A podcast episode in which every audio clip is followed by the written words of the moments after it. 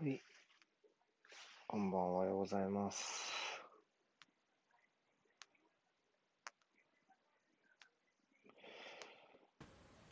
はい、こんばんですは。どうもです。今夜もよろしくお願いします。はい、おお願いします。えー言うとりますけども、はい、言うとりますけど、今夜も言うとりますけど、あのー今夜も言うとるんですよな、我々は。で、あのーまあ、このキャスの、その姉妹キャスに、こう、があの、獣坂道っていうのがあるんですけど、はいはいはい。乃木坂工事中とか、欅坂の番組と、あと、日向坂の番組を1時間半ね、日曜の夜にあるやつを、12時からまあまあのラインナップを。そうそうそうそう、見ましょうってことで、まあ、ちょっとね、うん最近プレミアのビッグカードが結構ある時間帯ですね、その時間そう。ですね、確かに被る時間帯ですね。そうそうそうそう。なので、まあ、えっと、結構できてなかったんですけど、代表ウィークってことで、今回は、あ、そっか、お休みですもんね。そうそうそうそう、あの、じゃあ見ようかってところだったんですけども、まあ、欅坂がちょっと解明するじゃないですか。はいはいはいはい。みたいですね。で、そう、で、今、ラストライブみたいなのを今日明日でややって、まあちょっと僕それはちょっと見ない、見、見れないんですけど、うん。まあそういうのやってて、うん。で、まあ、ダビド君っていう、あの、はいはいはい。神戸ファンのね、はい。あの、子がね、あの、欅坂好きだから、うんまあ、欅坂の番組の時だけこう入ってきたりするんですよね、コラボしたりとか。はいはいはいうん。で、昨日入ってきて、あの、その時に、あの、何かこう、聞きたいことはありますかみたいな。なんか質問？欅坂のことなら、そう、欅坂のことなら、うん。ちょっとなんか分からないことあったら彼に聞いてみてね、みたいな。結構、うん。まあだから一応、獣さんもいるし、やっぱ初心者用のキャスではあるし、はいはいはい。坂道に関して。うんかあと、結構ね、乃木坂と日向坂は好きな人多いんだけど、ちょっと欅坂はちょっとあんまわかんないなみたいな人も意外といたりするの、ああ、そうなんですね。へそうそう。で、聞いてもいいんだよみたいな話を、うんうんその聞い、聞いてくださいって言うんだけど、本当に、まあもともとね、コメントが多いキャスじゃないから。あれなんだけど、本当に誰も、あの、何？聞かなくて、聞いてなくて。で、多分いつも聞いてくれてる、あの、フォロワーさんが、なんか、ちょっと、欅ってマジどこまで踏み込んで聞いていいのかわかんないよみたいなことをツイートもしてて、なるほど。ツイートね、うんうん。コメントじゃなくて、そうそうそう。んんまあ、間接的に。だけど。まあ、今日とか、あとは、明日とかは、だから、欅のライブがあるわけじゃない。うん。もう、バンバン、質問、質問箱にバンバン欅の質問飛んでくるの、俺に。ああ、そうなんですね。へ本当に多くて、フロンターレのサポーターってあんま質問箱使わないんだよね、結構。えあんまその話題が来ないっていう。そうそうそう。フロンターレより多分欅坂の方が来るぐらい、欅坂の質問ってめっちゃ来んの。けもう坂道アカウントがじゃない から、そんなに。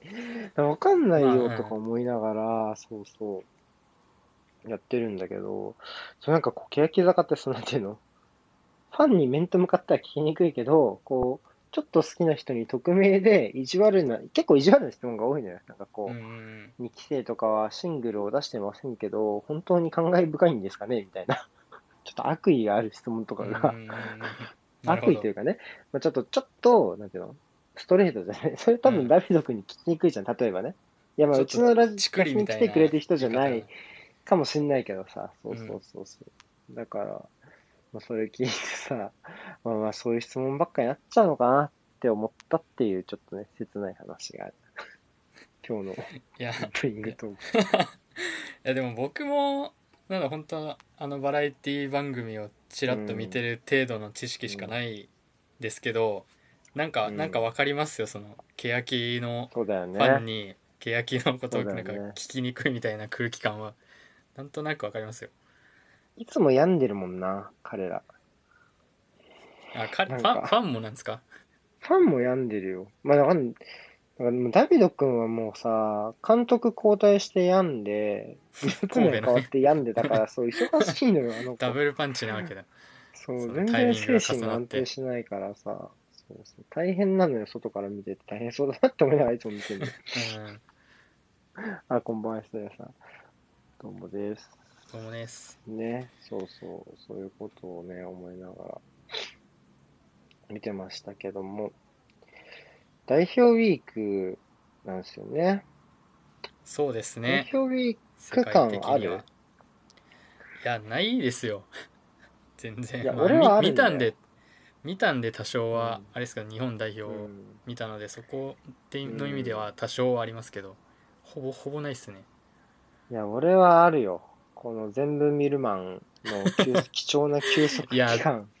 いやね本当なんだろう僕も JA やっててやっぱ1週うん間全部見るマンね。そううん空くとやっぱうわ楽だなこの週みたいなそうなんですよ。実感しますよね 2週間はなかったですけどでね。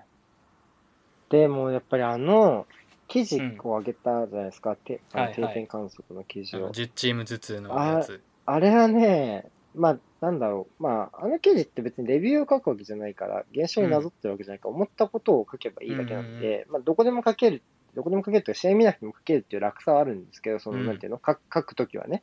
うんレビューはほら、し試合に沿わないといけないじゃない？はいはいわかりますころがやっぱりあるけど、ど、それでも結構、なんだろう。ふー、なんか、なんなんで、久しぶりに魂が持ってかれる分量だった。う んいやあれえぐいっすよ本当なんか。なんだろうもうよ、うん。読む人はやっぱ、まあ、一瞬っていうほどの量じゃないけどやっぱすぐね、うん数分で読めちゃうけどやっぱね見るのもそうだし書くのもやっぱ労力すげえ使いますよねあれは。で、やっぱ、アウトプットがないと、やっぱダラッとするっていうのはめっちゃ分かった。その、獣プレイ、え？週刊プレミアリーグもそうだけど、うん。やっぱね、だ出す場がないと腐るというか、まず入れる間口がやっぱ狭くなるね。それは間違いないね。うん、まあ、ガチさんも喋ってるけどね、あの、木曜、金曜にね。うん、はいはい。けど、いける時はっていう間違いないよね。うん。あれはね、いやでもね、別にねうん。いいんすけどね、うん。み見るだけなら見るだけで楽しいは楽しいんですけどなんかね。せっかくなんかね実りのあるものにしたいといううん感覚みたいな、そう、あと、そう、いないなと思って、この記事書いてるやつ。まあ、大体原点、こういう記事書いてるやついないななんだよね。こういう記事書い、これ知りたいじゃん、今、なんか Now のはいはいはいチームの状況っていうのって知りたいけど、なんか、リーグまるっと Now のチーム状況をまとめてるような記事ってあんまないなと思ったのもあるよね。まあなぜないかというとそんな見て書くのが不可能だからだと思うんですけどね。普通は。ああ、確かにな。でもこれはマジ、何？み、み、これを書くために見ようではなくて、まあいけないかな、後これと思って。思いついて、後付け的に。いけないかなと思って書いたけど、でも え、普段のレビューがだいたい、まあ、4、5、4、5千ぐらいなのよ。だいたい、文字数が。はいはいはいはいうんで、まあ、ちょっと膨らんだプレビューとかになると6000超えちゃうみたいなうんうんうんイメージなの。まあわかりますようんそうそう。で、なんだけど、これはだから7000、両方7000ぐらいだからうん。でもそれは魂抜けるよね。まあ、ボリューミーですね魂単純に考える作業を抜きにしてもやっぱそんだけ書くのはきついっすよなかなかねで、1回目だけ図が大変なんだよね。次からは楽なのよ。図。もう全部フォーマットにしてあるから。ああなるほどはいはいタクティカリスタの、あの、うんクラウドにもう保存してあるから、全部、フォーマットが。はいはいはいだから、変わってるとこだけ入れ替えればいいんだけど、初めだけ20枚全部バーって作らないといけなかったから、それはちょっと大変だった。けど、次回からはさ、製図は、作図はもう超楽。この記事を。やるとしたらね。うん次回はあるんですか？わかんない。まず、まず次の代表ウィークまでちゃんと見れるかどうかだよね。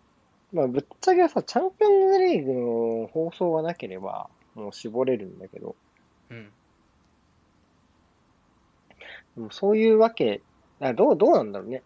でも、見 見れないのも悲しいし、ちょっと複雑なのよ、マジ。俺今。見れないのも悲しいけど、見れないの、見れないなら諦めがつくじゃん？ちょっと。うんうんだから、見れないと楽だなって気持ちもあるし、っていうのはあなんですっか？なんかて、ウェバー TV しかないみたいな感じなね、アーカイブがどうなのかもわかんないしね、うん TV だとね。言われてますねうんちょっとわかんないけど、それ結構ハードだし、UFA TV だけなら少なくとも、まあ見るかもしんないけど、レビューは書かない。書けないよね。まあちょっときついですよねまあさすがにうん。環境が整わなすぎてるというか本本家はプレイ。でも、プレイもやっぱね、全試合見るの楽しいんですよ。疲れるけど。楽しいから、やっぱりちょっと、あれなんだけど、でも、まあね、やっぱ J、J、J を見ながらってすごい難しいね、こうなんていうの。力の使い方的に。いやいやそうですよ。やっぱねむうん。無理ですよ。やっぱ1個のリーグ本気でやろうと思ったらうん。他捨てなきゃ無理だと思いますいや、ほんとね、ほんとね、仙台戦のレビューが自分でこう納得がいかなすぎて、ちょっと、うん。ああ、これな、まあまあ、でもまあ。で、あと FIFA も発売しちゃったし。あーにそう21が。それもあるし、そうで、まあ、仙台戦もさ、まあ、書くんだけど、これでいいのかな、みたいなところもやっぱり自分の中でありつつ、まあでも次の試合もあるからと思って、パッて出して、まあまあ、っていう感じかな。ちょっとどうだったかなって言って、結構いろんな人と見て、まあ別に人と見、比べることじゃないけど、うん。やっぱり違うとさ、ああ、なるほどね、こういうところもあったが、ここ掘ってなかったとか、あんま気にしてなかったとこだったわーとかもあるじゃん、普通に。ありますね。それがさ、別にさ、読んでる方からしたら気にならないかもしれないけどさ、なんていうの？い見て気にしなかったのと、なんだろう、あ、そもそも、あ、これ、こうこういうの、こういう、こういうのあったね、みたいなのすら引っかからなかった時とかもある、時もあるじゃない？そういう。うんうんそんなのあったっけ？みたいな。でうん。結構それが今回、樋口さんとビト君の読んでそう思っちゃったから、なんかちょっとやっぱり、疲れてんなって思った。うんこううなんか思い出した時にそれなんだっけ？みたいになっちゃうってことですか？えー何？そ、あーそこ、あーそんなんあったか、みたいな。あ囚人の変更とか、ここがポイントだよ、うんみたいなのに。言われてみればにならなかったりとか、そうそう、言われてみればとか、あ、それは知ってるけど書かなかったよとかはあるじゃん。それは全然いいんだけど、そそうじゃなくてこのアンテナにも書かなかったってみたいな、そうそうそうそう。それがさ、多くてさ、で、やっぱリアタイで見てるときも、やっぱ仙台戦争全然、まあ、ちょっとさ、まあ、ルヴァンカップでちょっと糸が切れたってもあるんだけど、俺、俺の個人的なところで言うあとね。ーはいはいはいちょっと、うんあの、なんていうの？やっぱ悔しかったし、まあまあ、勝て、まあまあ勝てなかったなってもあったけど、ちょっとやっぱ、なんていうの？そんで、記事2本書いて、その、その間に。うんうんちょっとこのプシューみたいな感じで、ずっと見てたね、うん仙台戦は。ああ、ねちょっとそれは、うん、あまあね。そりゃあねこんだけずっとやってればそういう時もありますよそう。でもプレミアム見るの楽しいからね、全然いいんですけどね。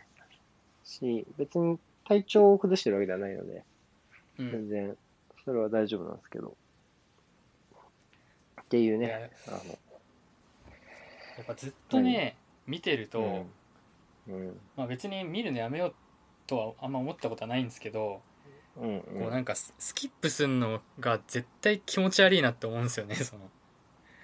この説のこの試合は見ないでもうすすもうやめて進もうみたいなのがうんうんすげえ気持ち悪くなりそうだなっていうのがなんかなんだろう依存じゃないけどなんか中中毒変な中毒みたいになってそうで怖えなっていうのもありますねなるほどね。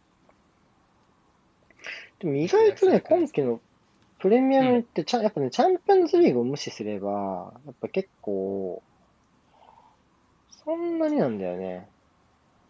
12月までは。11月ぐらいまでは、もうずっと週1だし、日程が意外とこう緩やかそうそう、日程がそうでもない、今のところね、なんだけど、やっぱり12月はね、12月の9かなあ、10 16か。15、16のところが、うん。多分33節と一緒なんで、J リーグのね、ああ。J1 の。うん、そこが一番しんどいかな。そう。あとはまあ年末年始は言わずもがなすけど。うん。でも年末年始3節だけじゃん。27、29、4月3日。じゃあ余裕じゃない？これ。例年よりはって感じですか？例年よりはスカスカじゃないかな、これ。ああ、そうなんだ。うん。うん、結構ね。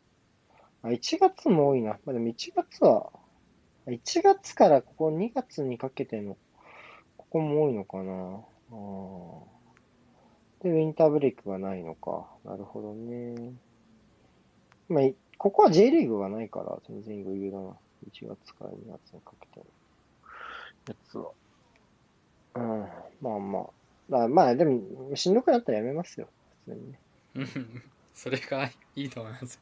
うん。しんどいと思ったらもう絶対やめた方がいい。ほんとそう。でも今、今どうだろうな。今しんどいと思ったらもしかしたら、先にフロンターレをダウンしちゃうかもしれない。フロンターレがうん、でも、ちょっとフロンターレが優勝した優勝した後うんがむずくない？多分。ああ、って書くのまあ確かにね。な何をこう、優勝決まったとしたら、その後の説がむずそうと思って。てみたいなところとかも考えなきゃいけない。それもわかんないしう、ん。確かにそれはありますね。そうなんだよね。そこが一番、想像すると、まあまあまだ優勝するって決まったわけではないんですが、まあでも、まあこのまま行くとまあ、何節か、何何節か残してってこともあり得るじゃない、普通にね。なんかあれですよね、7勝したら他のチームの結果に関わらずもう決まりみたいなとか、そう出てましたねね。うん、うん。まあまあ、マジックは確かについてますけども、ううん。しね、だってこ今節は、セレッソも東京も負けちゃったから、そうですね。またね2、3位が加速しちゃった感じだもうんんね。うん。っていうところですけども。まあ、まだ 優勝してないですから、まだ。まあね、まだ優 決勝してない定はしてないので、はい。そうそうそうそう。でもまあまあ、だから、そういう、なんかこう、エネルギーの持っていき方も難しいですねっていう話です。あ、でも、うん。やっぱ、でも、まあ、レビューはさ、なんていうの？その試合をスキップするのと同じ、やっぱスキップするの若干気持ち悪さあるけどね。うん。うん。だからプレビューだけやめるとかね。とかはあるかもしれない。うん。なんで、まあそこは考えながらやっていきます。うん。うんはい。ってなわけで、はい。まあ、ルヴァンカップからだから振り返っていきましょうか。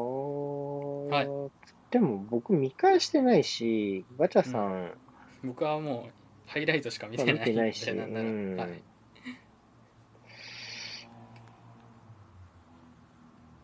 どまあ、はい。うんうん。どどうすか？まあ多分まあなんだろうタイムラインとか、まあ、ハイライトもそうですけど見たり聞いたりしてる限りではもうなんとなく想像がつくんですけどどんなあ、試合だったかっ。ていうのは、うんうん率直まあだから、にどうでした？うーん、まあだから、川崎が、まあ、ボールを持つ展開、まあ、東京はもう撤退するっていうので、まあ多分序盤からそれは多分長谷川さんのプランであっうんてっていうところなんだと思います。で、まあなんだろうな、こう、まあ、ざっくり言うと、うーん、僕がやっぱ一番気になったのは、中中盤かな？セレッソ大阪戦が多分良かったんだよね。脇坂と森田と田中碧の3人が、なんていうのかな、こう、難しいんですけど、こう、まあ、これ結構ツイートでも、レビューでも何回も繰り返し触れた話なんだけど、うんこう、なんだろうな、ボール、まあ、平たく言うとボールを後ろから前に送ろうっていう意識はすごい強かったなって思ったの。セレッソ大阪戦はね。うん。で、例えばその、なんだろうな、えっと、まあ、森田は列を落ちせずに、まあ、そのターンとかでね、列を越えたりとか、ボール受けながらターンしつつ、列を越えて、まあ、もう一個前の列に刺したりとか、まあ、脇坂とかも、その、なるべくツートップの落ちきらずにね、うまいところに入って、こう、ミッドフィールダーラインの手前で受けて、そこからまたパスさしてみたいなところがあったりとかで、セレッソ大阪戦はそういう意識はめちゃめちゃ強かったんだけど、FC 東京戦は、そこまでそういうのがあんまりなかったかなっていうのが、まず一つ気になったっすかね。森田が迷うようなシーンが気持ち多かった気がしました。だから、そこが一番気になったです、まずね。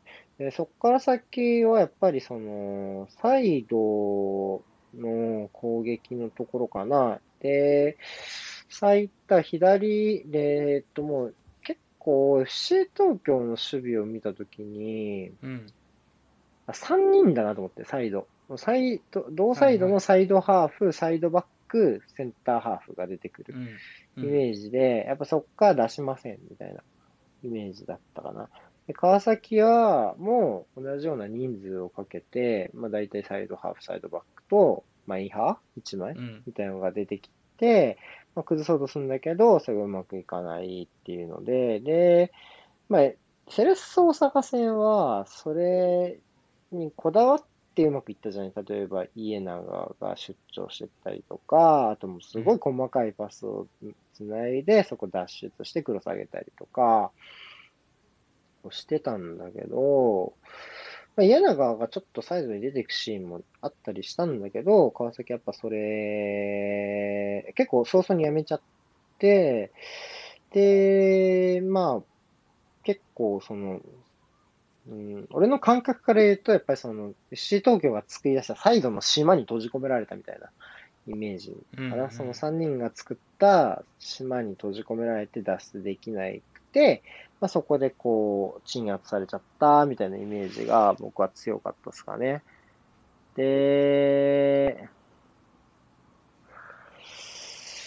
あとは、まあ、やっぱそういう中で、でもそういうサッカーって守る方にエネルギーがいると思うけど、そこはやっぱレアンドロが、やっぱり先に点を取ったおかげで、うん、その、モチベーションとか、エネルギーの部分では、まあ、十分だったのかなっていう気はするし、この日はサイドバックかな。小川と、まあ、中村のリレーは、とても良かったと思います。うん、あのー、なるほど。と、森重かな？後半頭にパスミスで、うん、えっと、大島に渡しちゃってました、ね、小林か、誰かに渡しちゃっったプレーのところのスライディングは、めちゃめちゃ気持ち入ってましたね。小川ですね、あれは。けど、うん、っていうシーンでしたね。あの、聞こえる？と。一瞬だけちょっと飛びましたけど、大丈夫です。れるけど。うん。やっぱ小川のスライディングは、かなり、うんうん、聞こえない。大丈夫？あ大大丈夫。なんか急に急になんかと話がピュッて入ってきたと思って。あ今大丈夫です。小川の、うん、小川のスライディングやっぱ気持ち感じましたね。この試合で一番かもしれないあのあのシーンでパンで止めたのはあれはやっぱ東京に流れいってんだなと俺もやっぱ思いましたね。決定的なミスをシュートさえいけなかったのはやっぱちょっと大きかった気がするかなっていうところで、僕は誰か選べってて、もちろん、ディエゴ・リベイラとか、デアンドロとか前線で起点になる外国人選手もいいんですけど、うん、やっぱこの日はサイドバックかな。やっぱり三笘に負けないっていう心意気を示した中村匠、あ、中村穂高、畑かもいいし、うん、前半で流れ作らせなかった中村匠もさすがだし、まあ多分ね、長谷川さん用意したと思うんですよね。三笘が出てきたら、そこにこうぶつけるみたいなところで。はいはいはいうんうん、それはもう間違いなく用したと思うんで、あの、まあ、そこまでにリードを奪えなかった川崎、やっぱちょっと苦しかったなっていう気はしますね。よく練られたゲームプランだと思うし、それを実行できるチームとしての力があったからこそ、うん、まあ、得た決勝の切符なのかなというふうに思いました。はいはいはいなるほど、うん。いやまあでもなんなんつうかこう、まあ、確かにこうそのプランを遂行できればまあいけるかなみたいなのはこう聞いてて、うん。聞いてて、まあ、タイムラインとかも見ててなんか思う、は思ったんですけどいやそれをなんか実際にできちゃうっていうのはもうとんでもねえなっていうのを僕はもうひいきチームながら思いましたねもう。そんなうん。やれちゃうんだみたいな実際に。ただやっぱ川崎としては、これもどっかで言ったかもしれないけど、ここまでそういう試合がなかったのがちょっと不思議だったかもしれないね、逆に。あんまりそういう、なんだろう。あの、もっとあってもおかしくなかったなって思う、今季とか見てどういったところでですか？そうもっとなんかこう攻めあぐね攻めきれ、攻めきれないとか、あとやっぱこう、この試合で言うとやっぱサイドにこだわった感がどうしてもあって、はいはい。まあ、名古屋戦とはやっぱちょっと違うタイプの、うん。なんていうのかな、やられ方だったかなというふうには個人的には思ってて、うん。やっぱ結構、なんだろうな、三笘のいるとこから崩さなきゃとか、まあ結局最後三笘中入ったりもしてたんだけどね。うんうん。なんかみたいですね。と最後真ん中にそう入ったりもしてたけど、とか、なんかこう、これで崩さなきゃ感が、久しぶりにあったのが、なんていうの、懐かしいって言ったら変だけど、やっぱ川崎のダメな時ってもう圧倒的にそれだから、その、何うんこだわる、囚われる、狭くなる。なので、でそういうのが逆に今季ここまでほぼなかったんですよね。はいはいそれが、あ、ここ、だから俺そこ、それが、あここで来ちゃうんだねっていうふうに正直思った。この、この超大事な、だって、まあ、正直、この1個前の試合で来ようが1個、まあももちろん相手があっての話だけど、うんが、まあ、勝ち点3を失うだけでリーグタイトルの可能性は依然として高いままじゃないですか。はいはいはいで、でもやっぱりこう、一発勝負のカップ戦で、そういう試合来ちゃうかっていうのは、なんかこう、なかなかこう、うまくいってるチームでも難しいんだなっていうふうに思わされましたね。ここでかと思って。正直。なるほどねどっかで来ると思ってた、それ、でも今まで超来なかったも、まあ今まで来なかったことが、まあ、すげかったのかな、みたいなのもあるし、でもここで来るかね、みたいな、忘れてたよ、君、みたいな、ちょっとあるね。久しぶりにお会いしましたってああ、ああ、いたのまだ、みたいな、うん、感じだったな。そんな準決勝だったよ。まあでもやっぱこうこうもう一個の山でもこう柏がなんか似たような感じで、ちょっね。見ては、うん見てはないですけどまあその1点、うんセットプレーで1点取ってもう徹底的に守り切ったみたいな、ってところでこう、うんやっぱネルシーニョと長谷川健太のこの一発勝負の強さというか,、なんか勝負師な。感じが、やっぱね今季のレギュレーションも手助けしたっていうのはありますけど、なんかこううん象徴した準決勝だったんじゃないかなっていうのはそう思いましたね。ねルヴァンカップは。うん。いやー、まあそ、まあね、俺もそんな見返したりはしてないので、うん。あの、レビューも書かなかったし、それなんか悔しかったかとかじゃなくて日程が詰まってるからうん。っていうところなんですけど、もともとレビューは書かないつもりだったので、決勝までは。ちょっとね、あの、見直しは遠慮させていただきましたけども、えっと、どうですか、決勝の柏っていう相手は、はいやりやすいですかね。まあ、やりやすいってことはね、別にね、どうっすかね。ん展望としては。どうだろうな。まあまあなんだろう。スタイルとかまあ一回置いといて話すとあれなんですよね。カップ戦の決勝で負けてないチーム同士なんですよね確か。あ、そうなんだ。3回とか確か3度目？うん。カッたち確かどっちもカップ戦決勝3回って言ってた3回とも優勝してるような3回目の優勝だよね。データがあったよう3な気回目がする。を狙うみたいな感じか？ルヴァンカップは3度目ですかね多分 FC 東京は。そうだね、そうだね。うん。うん。優勝すれば。っていうところでまあなんかそうだよねそうですよね。カップ戦決勝で負けたことないっていううところん。で、まあでさっきも言いましたけどやっぱ一発勝負の鬼同士の監督の対決なので、うんどはいはい。まあ手やっぱセットプレーっていうのはもうめちゃくちゃ大事になるでしょうし手堅い試合が予想されるので。うん。どこでスイッチを入れるかっていうところですかね。どうだろうでもスイッチ入れるって意味では柏の方がなんだろうな勢いのあるアタッカーはつけられるアタッカーはいるのかなみたいなイメージはそうね、クリスティアーノも戻ってきたしうね。ん。そうですね。神谷とクリスティアーノが一緒い一緒に戻ってきたので、うん。まあ、依然怪我人は多いので1ヶ月後にどれだけ帰ってくるかみたいなところもありますけど。まあ難しいよね。ガチャさん多分まあもちろん東京も好きだけど J リーグも好きだと思うからやっぱなるべく揃った状態で見たいなってのもあるそうですね。まあ、それはもちろんねそうですね、うん。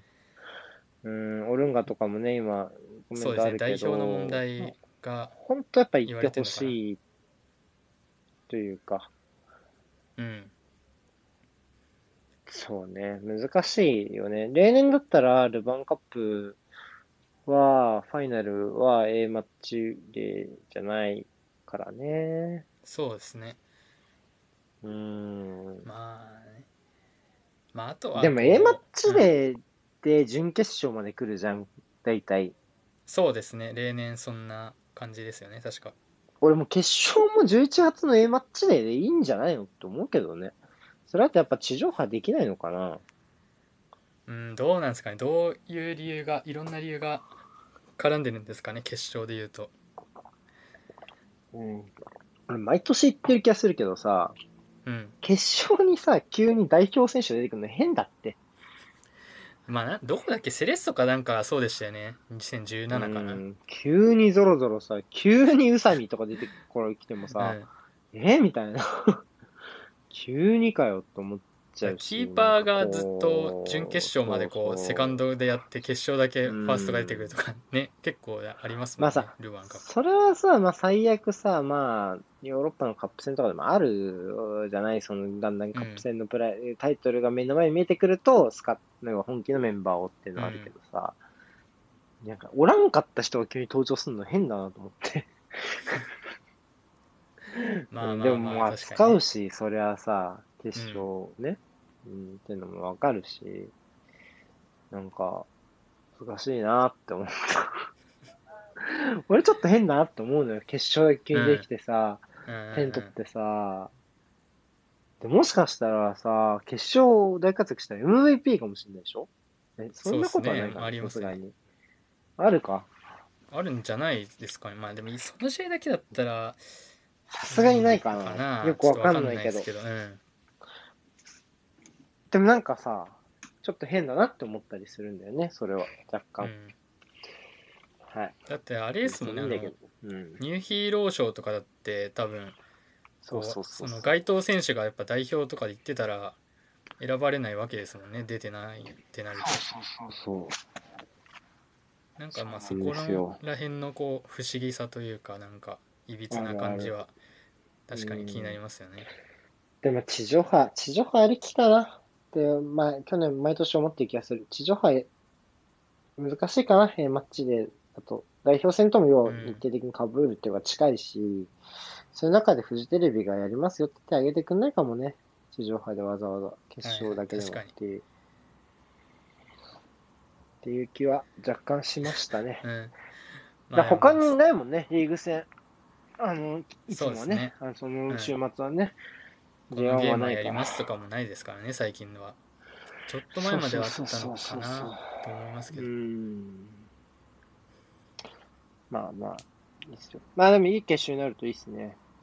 そうですね。やっぱでもい多分入場制限は確実にかかるっていうのはちょっと残念ですけど、そうね。まあまあ俺はもう僕絶対遊びに行きます。とか、いないで まあまあまあです。そのしその日うん何もないですからね試合がねそうねやっぱ被。せないんでだから、もう、あ見に行こうって言ってたサポーターと、あの、遊びに行きます。どっか、都内、都内で。そう同じ人とは別の七ところに瀬さんも結婚式でいないので、その日。だからあー遊びに行きます、お友達僕は。うんそうそうそう。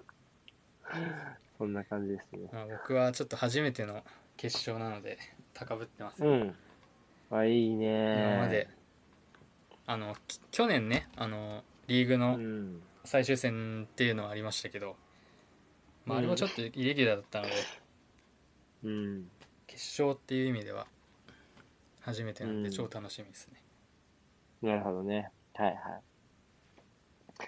まあね、あの、楽しん、まあね、きできればね、僕はオルンガも見たいというか、オルンガいて、ういる中でね、やってほしいなっていう気がしますが、まあまあそこはね、あの、自分らだけ、ケニアもね、大事な局面ですから、あうん。の、アフリカネーションズカップ的にはね、難しいところではあります。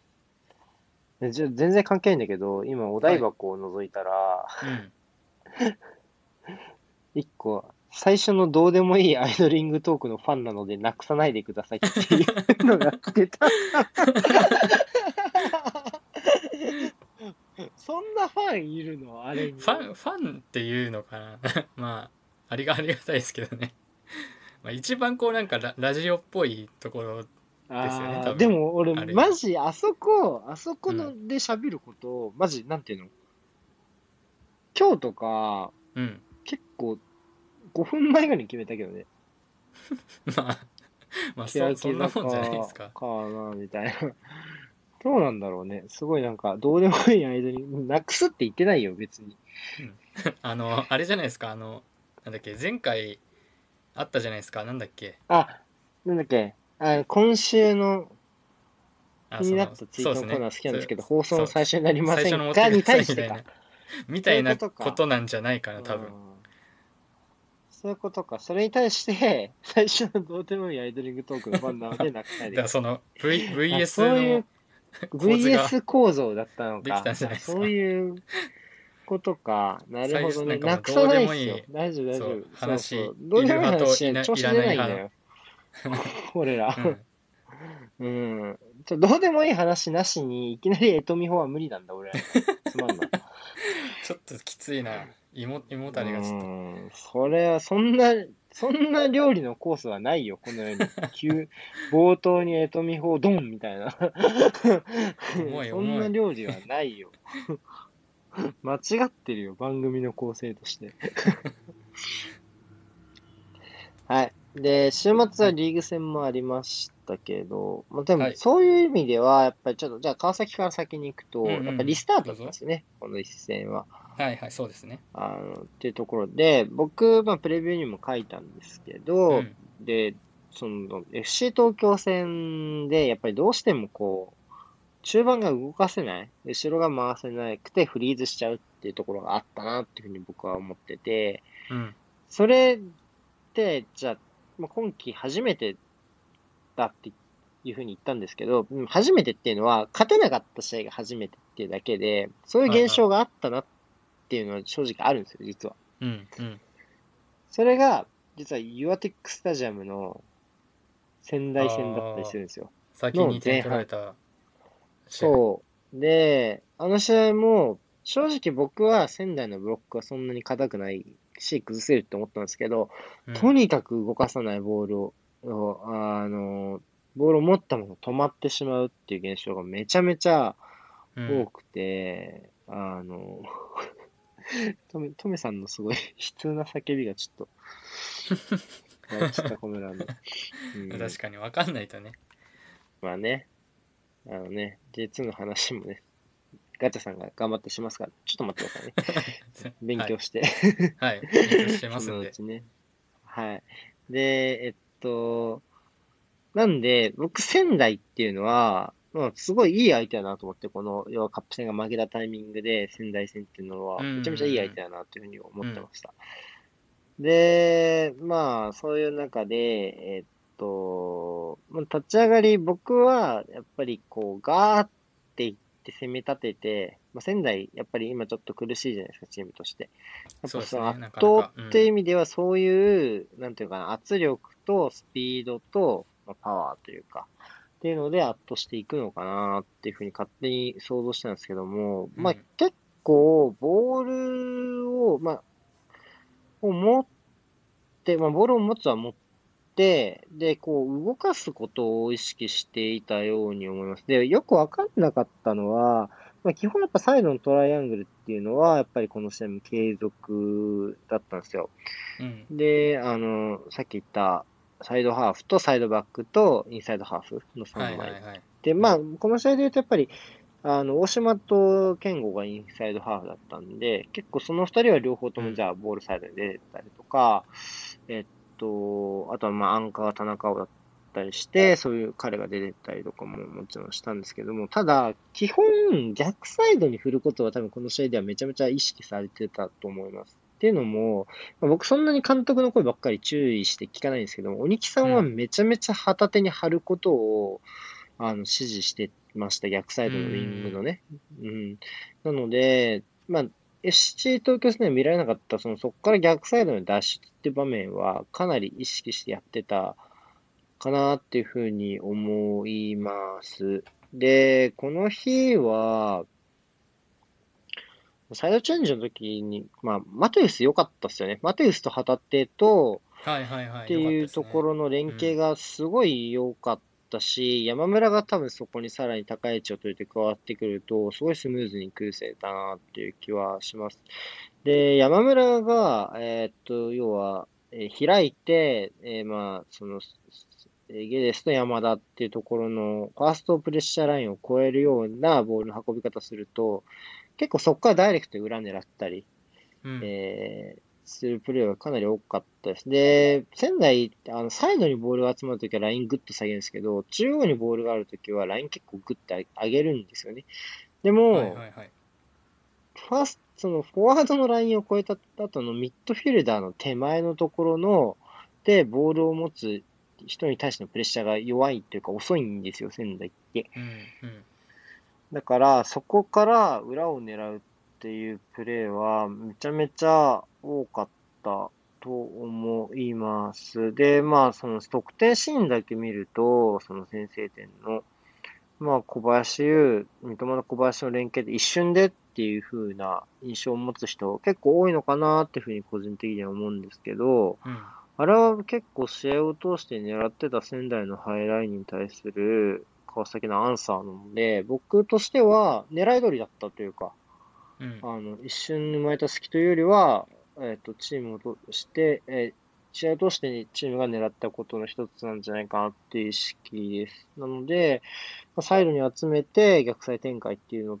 と、で、薄いサイドで攻めるっていうところと、えっ、ー、と、その、まあ、早い段階で裏に通して、まあ、一発で勝負するっていうところを使い分けながら、まあ、うまく戦ったのかなっていうふうに思いました。ただ、この試合は、そのサイドの崩しっていうところ、トライアングルの初めのは、もしかしたら不利かもしんないけど、不利かもしんないとはいえ、そこにいるのは、三笘だし、大島だし、健吾だしなんですよ、基本。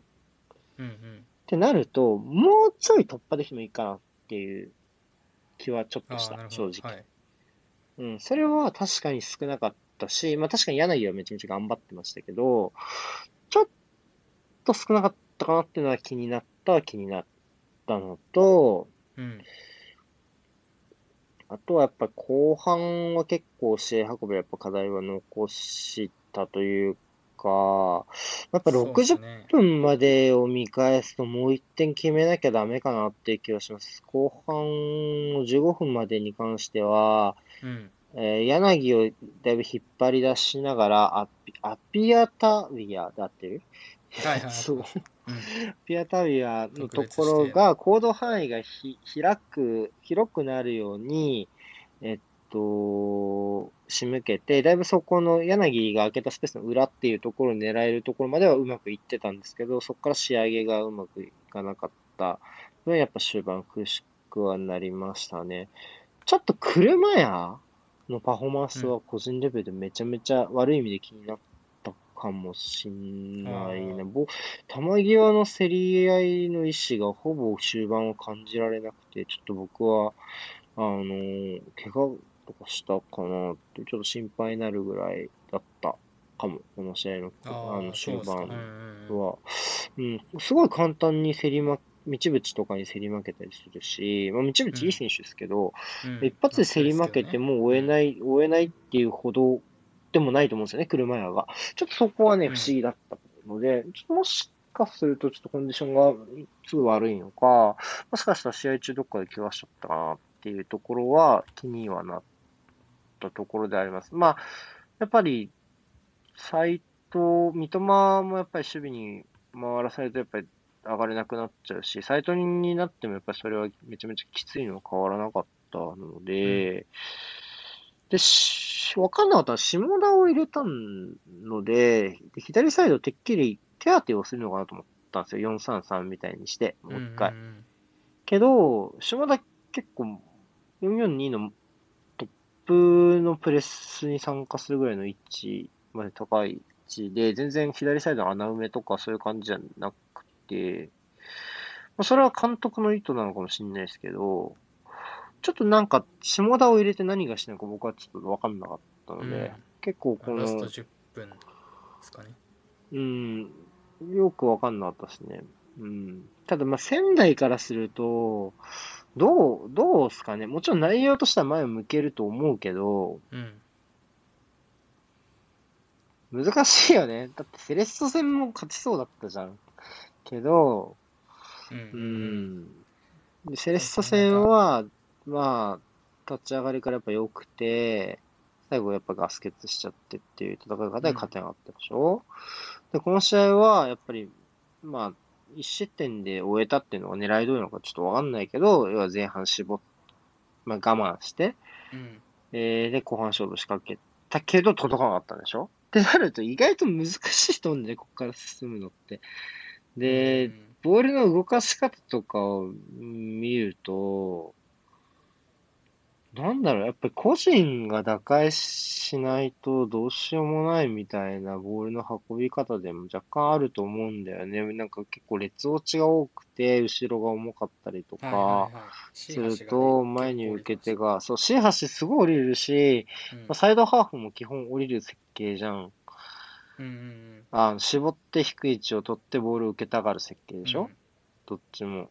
で、その分サイドバックが高い位置を取るのでバランスは取るけど、ちょっと後ろ重いかなっていう感じは正直したかもしれないな。ぁなんで、なんかボールは回れど、どっかで無理は必要で、それがないとうん前に運べない。まあ、この試合で言うとやっぱ川崎の左サイドが壊れちゃったから、シンプルに。うんから打開はできたけど、それまでの70分間は、やっぱり、ちょ、ちょ、シーハシが降りるシーンも後半から増えたけど、それはボールもは回るようになったけど、うーん。じゃ、それで怖くなったかっていうと、うん、みたいな。とかやっぱあったから、うん。ううん。ん、0-0だったらこそうそうまだなんか分かったんですけどやっぱビハインドであれだとやっぱそこからボール保持をどうやって点につなげるボール保持に変えていくかみたいなところはちょっと見えにくかったような気がしましたね。なんか、道淵の負担がどんどん増えていってさ、時間が経つにつれ。それもしんどそうだったし、でも、シゲハシもさ、どこまで自分の判断でやってんのか、木山さんの指示やってんのかもよくわかんないじゃん、あれだけじゃ。うんうんちょっと難しいなっていう気はしたんだけど、でも、まあまあ、仙台のファンだとしたら、確かに俺もセントラルハーフにもうちょっと存在感を出してほしいっていうのは言っちゃうかもなと思った。うん攻守にね。うん。うんこうこの試合だってさ、うん。アピアタウイヤがさ、小林に抜け出されるのなんて責めらんないじゃん。それ抜け出されるよ。当たり前じゃん、そんなの。いくら、彼がさ、ポテンシャルの高い特殊選手だからってさう、ん100歳連覇の小林にはさ、出し抜かれちゃうでしょ。それはしょうまあそういうがないよ。シーンはも作られますよね。うんそう。じゃ、じゃあさ、やっぱさ、そこをどうなんだ、あらかじめ予防するかみたいなところだと思うんだよ、監督の腕の見せ所って。でちょっとやっぱそういうところが、なんかこう、高いラインで、で、結構たびたびもともとそういうシーンがあったし、その得点シーンより前に。でも、やっぱりこう、ピッチの中でも、外でも修正できなかった、はあ、かっていうと、なんか、まあ、内容としては最後、攻められたし、ポジティブだし、田中君も良かったじゃん。うん最後、田中交代航出てきた。うん、田中渡もすごい良かったし、っていうポジティブな材料もあるんだけど、結構やることも多いなっていうふうにも思った、俺は。仙台。別にいいのかもしれないけど、来季までに間に合えばね、来季の頭に間に合えばいいのかもしれないけど、うんなんかこう、さあ前向けるぞって、まあ、さあ前向け、まあ前向いていいと思うんだけど、最後のししてよかったから、なんか勝ち試合だったなとは思わないというか、なんだろうね。やっぱ1-0はそんなに変なスコアじゃないかなと思ったかな。やっぱり仙台、うんアタッカーのチームじゃないし、アタッカーが少ないチャンスを仕留めるようなチームじゃないし、やっぱり後半の2、3回の決定機がほぼなかったっていうところは、やっぱ僕は重く受け止めないといけないかなっていう気もします。若干ね。うんうん。まあそこはでも、まあ仙台を、なんだろう、仙台見てる人も詳しいだろうから、もうお任せしますけど、この試合単体で見たときに、そこまで、まあ、うんうーん、難しいな。いや、いい、いい試合はしましたけどね。いい試合はしましたけど、これこれで勝ち点取れたかっていうと、なんかもう、もうちょっと、なんかこう、チームとしても個人としても頑張らなきゃいけないところがこう、そこあったかなっていう気は若干しましたかね。うん、はいはいはい表現むずいね。むずい。うんなかなかねこう最初の方はなんかなんだろうなすごい安い表現ですけどなんかこう面白いなっていうのは思ったんですけどシーズンの最初の方。はいはいそうそうです。再開直後とか、でもなんかやっぱうん。こう結果が出なくなってくるとやっぱこう現実にもちょっとずつ寄せていかなきゃいけなくなったっていうのプラス怪我人がやっぱかなり出てるっていうところでなんかうんいろんな迷いを感じるゲームが多いうんかなっていうのと、まあ、あとやっぱセレッソ戦みたいにこう最後の最後でうん。こうく苦しくなっちゃうっていうかのをうんひっくり返されちゃうとかがあるともうなんかいろいろうん。なんだろうな、まあ、メンタル的にというかなな何をこう目指してやっていけばいいのかみたいなところは感じてそうかなみたいなし、まあ、清水もそうだけど、本当にボール持つやり方が一番いいのかっていうのも気になるしね、仙台が。うんうん頑張って持とうとしてる感はあるじゃん、やっぱサリーするし、列落ちすると、やっぱ持ちたいんだよ、持ちたいんだけど、それに向いてる人用なのかとか、キャラクターなのかとかは、うん難しいよね。難しい。すごい難しいなっていうふうに思った。うん。そうちょっと辛かったかもしれないけど。うん。難しい。はい。仙そのとこですかね。うんうん。そうっすね仙台はこうなんかボランチの選手にこうなんだろうなスペースがあればすごい輝くんだけどそこでプレッシャーがかかった時うんに何かできるのかみたいな選手がすごい多い印象ですね、うん中原とか中原とかも多分そうだよね。うん、そうですねそうだから後半田中当たると多分佐々木匠とかはこの試うん。合後半から出てきて結構なんかモテる時間帯だったと思うので結構良さが生きたん。じゃないかなと思うんですけど。またさ、スタートからやったらなんかまたちょっと違いそうだよね、正直あの二人も。うん。そうなんですそれが難しい。ううん。ん。あの展開だからっていうのは大いにあったと思ううので、ん、そうね。てかさ、ちょっと違う話なんですけど、うん、はいはい。次広島なんですけど、はいはいはい。川崎が。なんで広島あんなキャラ変してんの？聞いてないんだけど。それは。なんでかは知らないですけででも突えキ然ャからラ変してたよね。うん。なんか突然からじゃないですか？多分、うん、俺びっくりしちゃった。長い。突然見て。使い始めて。結構俺、ごめん、超正直なこと言っていいですか？うん。清水はい戦を見て、はい。はいはいはい。清水戦、直近のね。あの、清水戦、清水対、じゃあまず清水対し広島を見るか、うんうん。名古屋対セレッソを見るかめっちゃ迷ったの。で、結局ちょっうんとうん。途中で用事があって、まあどっちも見れなくなっちゃったんだけど、うん。俺、ごめんね、清水、清水のスタメン見て、あ、じゃ広島のスタメン見て、あ、ターンオーバーかと思って。あ、じゃあいいやと思って、うん。名古屋に切り替えたの。あ多分川崎戦これで来ないよねと思ったから、うん。あの、名古屋に切り替えたんだけうん。どよ。で、その終わって、鳥栖戦見たら、スタメン見てめっちゃびっくりしたからね、ほぼおん同じじゃんと思って。マジかと思って。そうですね。まあ似たような布陣だったと思いえ、え、ますみたいな。え、何？あれ、え、あれ？なんで？え、レアンドロ・ペレイラみたいな。うん。どこ行ったの？みたいな。感じで、超ビビったっていう話。はいはいはい。どうしたの、ね。あんなキャラ変して。ここ2戦は。やってるサッカーも。ねえ急に。えー、でもわかんないですけど多分前のモビリティっていうかスピード感っていうかが、うんやっぱ本来は欲しいんじゃないかなっていうのは、うん。あのなんだっけこの前広島サポの方のなんかすごい考察の記事を見ててもちょっと思ったんですけどっていうところでやっぱこうペレイラビエイラもやっぱこうスペシャルな選手なんで外せないけど、まあ、本来はやっぱもっと前から奪いに行ってムービングボールも持ってっていうのをやりたいんじゃないかなっていうのは思ったんで、まあ、それのこう一個の案が長井をトップに据えて、まあ、走れる選手を揃えたみたいなイメージなんじゃないかなっていうのは思いましたけどおー、びっくりしたわ。これでもレビューは、プレビューは書きやすそうだけど。でもなんか、川辺と青山の関係逆で良くない？なんか、川辺の方が低い位置取ること多いんだよね。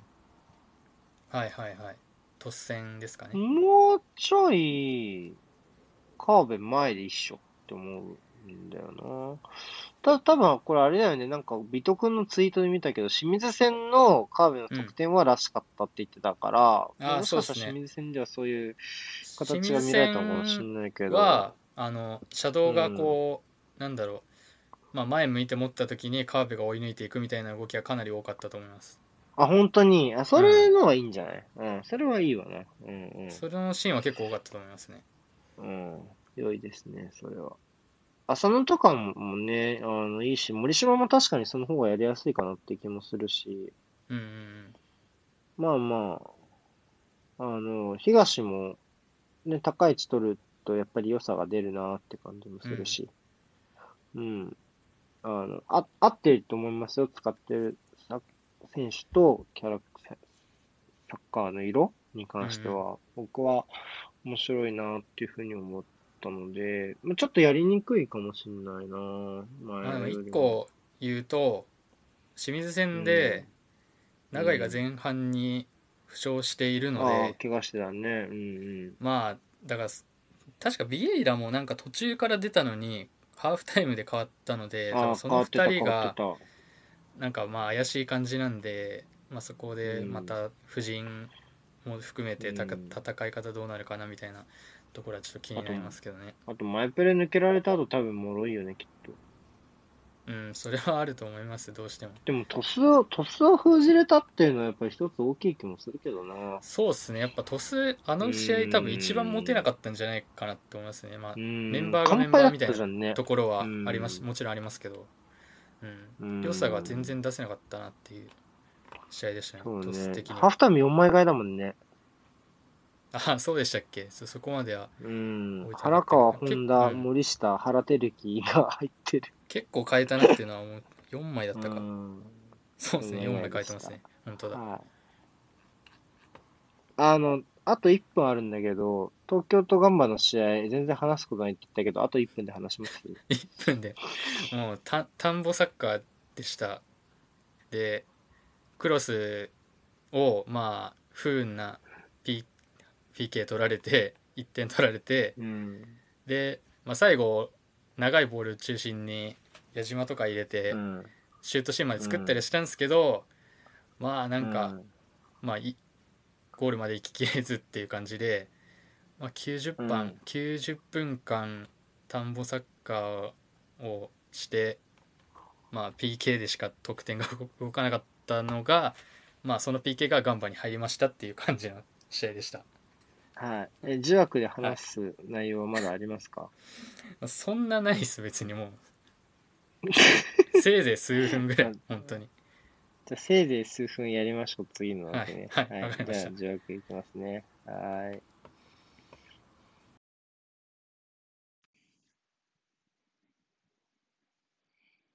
はい。そうですね。FC 東京は、でも、これで順位表は、えーっと、まあでも2位のまんまか。まあ、消化試合2位多いけど、まあ、そうガンバと比べると3多いけど、まあ2のまんまあでもやっぱガンバに、まあ、直接対決みたいな意味合いもかなり強かったと思うんでちょっとね。単純に結果だけ見た時に負けたっていうのはちょっとかなり言いたかったですかね。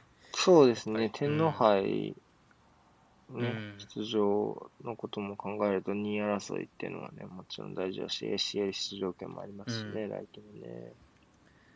まあでももうこの試合はもうなんだろうな、何にもなんかこう文句の つつけようがないというかいろんな意味で。それはもうめちゃめちゃうまくいった時に言うやつだけどね、本来。なんかな？なん？もうピッチコンディションが悪かったとしか言いようがないというかもう。ん。う、うん、ちょっとあれ模様だった、しかも。そうです試合ね的にもね。うん。ななんかこうサイドのあのメインスタンド側かな、のサイドうのん。ゴールふゴール付近というかあのうん。なんていうかな、まあ、ペペナ付近かな？らへんはあんまり水溜まってなかったので。そそこで何ができるかみたいな勝負でしたもんほぼ。他はもうあのストイコビッチみたいなドリブルするしかもう打開策がないみたいな感じだったんで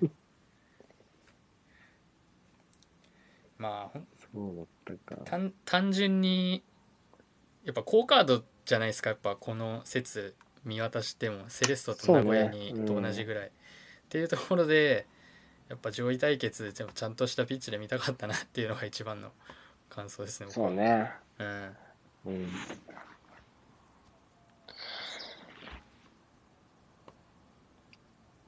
しょうがないよな、それは。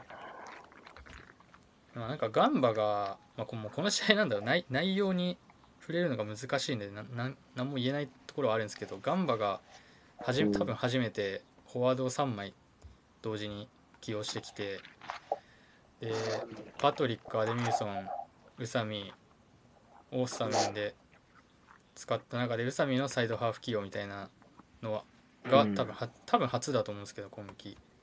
うん。っていうところの意図はどうだったかのどうだったのかなっていうのは多少気になりましたけど まあ雨だったからまあそのなんだろう。遠遠目から何かを起こしちゃう選手とか、うんまあ、馬力でなんどうにかできる選手を多めに入れただけなのかなとも思いましたけど。これさ、ガンバのフォーメーションって、うん。右サイ、え ?442? 442でしたね。福田が右サイドバックえーんっと誰が右サイドバック？あ、左サイドバックがいないか、これ。誰が出てましたっけね？た高尾が右だね。高尾が右でで福田が左サイドバック庄司がと4号が、そこ真ん中で、福田が左か。うんうん。でよ 433?442? 442ですね。倉田が確か左サイドハーフであ、左？宇佐美があ宇佐美は右？あ、それは珍しいね。逆。左の方が逆サイドハーフサイドハーフ逆だったかもしれないです。ちょっとごめんなさいあー覚えてないけどうん。あでも宇佐美がサイドハーフではあった。うーん。えー。うん、音声がね、ベンチか。そうか、そうか。なるほどね。はい、わかりました。ななん。かこう、うん。フォーバックのサイドバックの選手がうん。なん。かす、うん。少ない、まあ、藤原がこの試合いなかったのであれですけどそうね。なんか少なさそうなのにフォーバックに切り替えてきたみたいなのはなんかすごい去年も見見たような気がするなっていう、そうだね。別に、小野瀬、うん小野瀬でいいじゃんねって思っちゃうもんな。これ見ると。うんなんだそれ右のウィングバックに使えばいいじゃんって思っちゃうね。うん。去年もなんかジェソクがうちに来ましうん FC 東京に来ましたけどなんかそのタイミングぐらいで4バックに変えた気がして、うん、あやってたね。だったらだったらジェソク使うとこあったんじゃないの？みたいなとかありましたけど、うん確かにねで。黒川うんも使わないしここで福田の方がなんか優先度高いし、みたいなちょっと不思議さは頑張ありますうんけど、うん。まあでも6連勝してるんで、そうね。そこは。何も言えない。っていう感じですねうん、それも、次は、清水か。次そうですねホームで清水かなうん。で、横浜 FC と続くわけですね。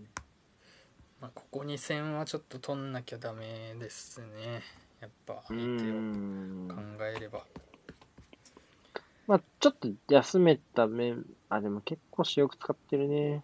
そうですねそこそこちゃんと。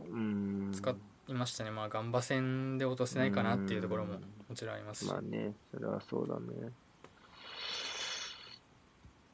清水、うん、そうね。清水、難しいな。うん。どこで休みに出るか難しいですね。うん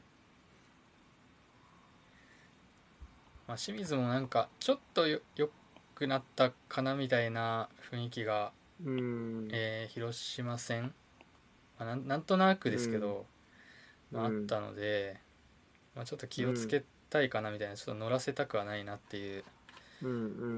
単純なイメージはありますね。はい。はい。他に J では気になったチームはいますか？どっか話したいチーム。そうですね。えっとちょっと対戦カードプレミアもないので。見直して。うーん。あでもしチームってよりかは柏と神戸はちょっと、おまあ、スコアーを見てもなんですけど、うんまあ、お面白かったかなってエンタメ性も含めうん。っていうのがありましたね、まあなんだろうん。最初家系4-0までラーメンみたいな。うオルンガ江坂オルンガ江坂うん田中純也田中純也田中純也、イニエスタ。うんうんイニエスタがすごいなんかいいトッピングって感じだね。PK, PK でしたよね ああ、そうなんだ。そう、えー、柏がまあ前半で3-0にするんですけど最初にこう、えーチャンス作ってたのは、まあ、神戸の方だったっていうし展開でもうん。もちろん柏もなんだろう。やっぱカウンター打てる陣容なのでクリスティアーノいて神谷いてうん。酒井いて俺がいてで。っていうので引き込んでカウンターっていうプランはもちろんあったと思うんですけどその中でもうん。神戸の攻撃の方が最初は上回っててチャンス作ったけどキム・スンギュが結構2回ぐらいスーパーセーブで止めた後に3点ボンボンボンって入ったっていう感じ。です、まあ多分1点目はまだ神戸もまあまあまあみたいな感じだったと思うんですけどやっぱまあね。2点目が入ってちょっとガクってなっちゃった感は強くてそっから、うん立て続けにちょっと崩れちゃいましたかねっていうところでやっぱ大崎が出てたんですけど、センターバックで、まあ、フェルマーレもしかりですけど、まあ、ちょっとこうススペースでさらされた状態でやっぱ柏のアタッカーと対峙するのはちょっと苦しい感じはしました、かなり、まあまあ、どこだって厳しいけどね。そうん。りゃ。まあ、もちろんそうですね、うん。っていうところで耐えきれず失点したんですけど、まあ、その中で柏がもううんと神戸が60分にこう選手交代して合計最初と4 3ペーでね。うんそうですねうん田中純也と菊池流穂入れてシステムを口流法。うん。433でやってたんですけどそうですねバックにしたって感じだ343みたいな。ニュアンスに変えてうんで直後にまあ多分その変更が割と功を奏したって感じで西が高い位置取れたところから、そうね。うん、こう真ん中からサイドに流して真ん中に折り返してうん。みたいな、っていう点の取り方だったんですけどその直後ぐらいにうん。柏が山下を投入して3バックにでしてもう完全に噛み合わせるぐらいの感じ。ミラミラにしちゃうみたいな対応とあと多分ドーグラスとかがいたので真ん中の高さの補強うん。とかも含めてやったと思うんですけど、まあ、ちちょっとなんだろう。人を当てて捕まえに行くってよりももう真ん中を締めるみたいな多分意識がちょっと強すぎてかなりウイングバックのところが、柏のウイングバックももう5バックもかなり真ん中に寄ってたんですよ。4 5-4がもううん。真ん中に寄ってて、うんで神戸のウイングバックがかなり空いててそこはやっぱ酒井豪徳と西はフリーにするとね。嫌なボールは確実に上げてまく。るっていう、うん、ところでプラスやっぱドーグラスと田中純也っていう2選手はこう何ちょっとした隙からやっぱ何か起こせるうん。っていうので。ちょっと危ないなっていうところから2点目が入っちゃって、うん。さあ大変みたいな。うん、ちょっとバ バタつき始めたみたいな感じだったんですけど。まあでも途中からどどうだろうな。まあでもオルンガクリスティアーノ伊坂を残してまあカウンでもイニエスタをボランチに入れてたんですけどあの一応配置的にはうん。神戸は、うん。でももうボンボール持った時は5-4の間に潜るような位置に入ったことでこう噛み合わせを悪くするというか、浮く誰かうん。選手ができるようにしてるっていうところで、まあ、そうなるとやっぱ柏も神戸の中盤が薄いのでカウンターを打ちやすいんですけどでそこで攻めカウンターに行ききるかボール持って時間使う方を選ぶかのところで割とボールも、時間使おうの方を多分優先してたと思うんですけど、うん。そうなるとやっぱ時間がそんな深くなければ神戸も逆にリスクかけやすくなるみたいなところもあって、っね。ていうバランスが柏はすげえ難しくしちゃったかなっていう印象はありました早めに山下を入れたことによか。クリスティアーノ・エサカ・オルンガを残すんだったら、って、うんまあ、もうちょっと攻め気を出し続けていればっていうところも確かにあるわな。そうんまあ攻めきっちゃうのもそうだし、まあ、もうちょっとなんだろうな。こうむ捨てたボールもなんかこう収めてくれるぐらいの働きは欲しかったかなみたいなところですね。仲間もいたので、確かベンチには。多分そそうね。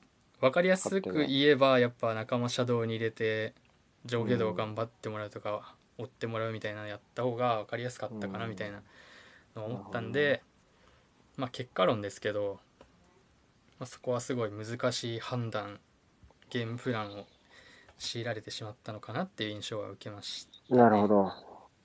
逆に神戸は、うん。まあちょっとタイムラインで見たやつで言うと、はいはい。サンペールを下げうんてからこう、いろいろ点が入ったのがぶ物議をかもしれないけど、要はサンペールっていうその、なんだろうな、と、前の監督の時には、しゅしゅうん。まあ今も主軸ですけど、要は中心だった選手をうん。下げて違うやり方にして、点が重なったのはいいことだけど、じゃあやってるサッカーっていうところを考えた時にどうなの、うん。みたいな声もちらっと聞か、聞こえたりもしまし、まあ見かけたりもしたけど、でもこれあれだね。俺今見ながら気づいたけど、サンペールがいなくなってからなら、このまま ACL に出せるメンバーなんだね。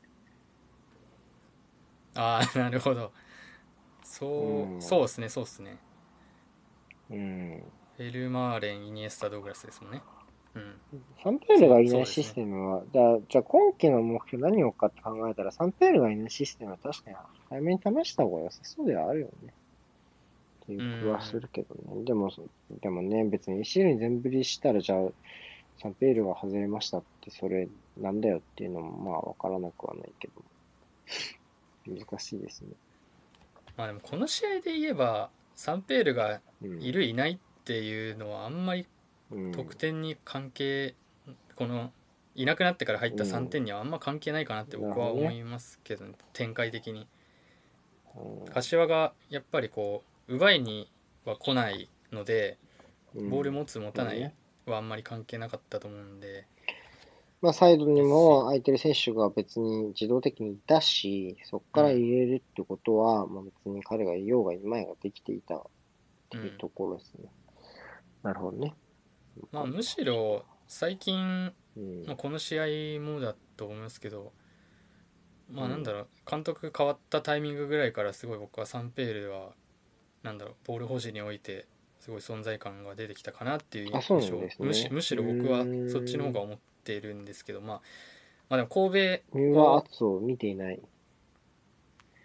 うんはいはいはい。うん。まあ神戸のサポーターがちょっとどう思われてるかとはまた違った難しいよね。うんだと思いますけどもちろん、まあうん。そうね。結構、今の神戸はまあいろんな人がいろんな色眼鏡かけて見るから、うん。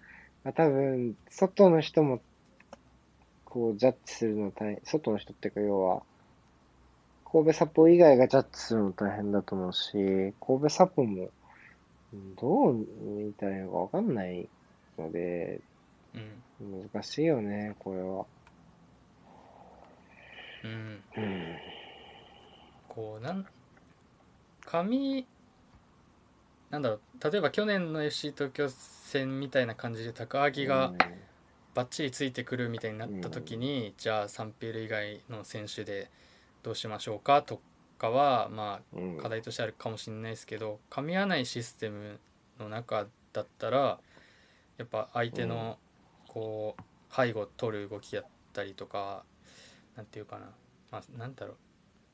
プレッシャーがかからない位置見つけて受けるみたいなのはすごい上手かなっていうのは個人的にサンペイロは思いましたけどね。センターバックが露骨に運ばなくなったと、ダビドが言ってってことは、だからこそサンペールの存在感が増したっていう話ですか、うんもしかして。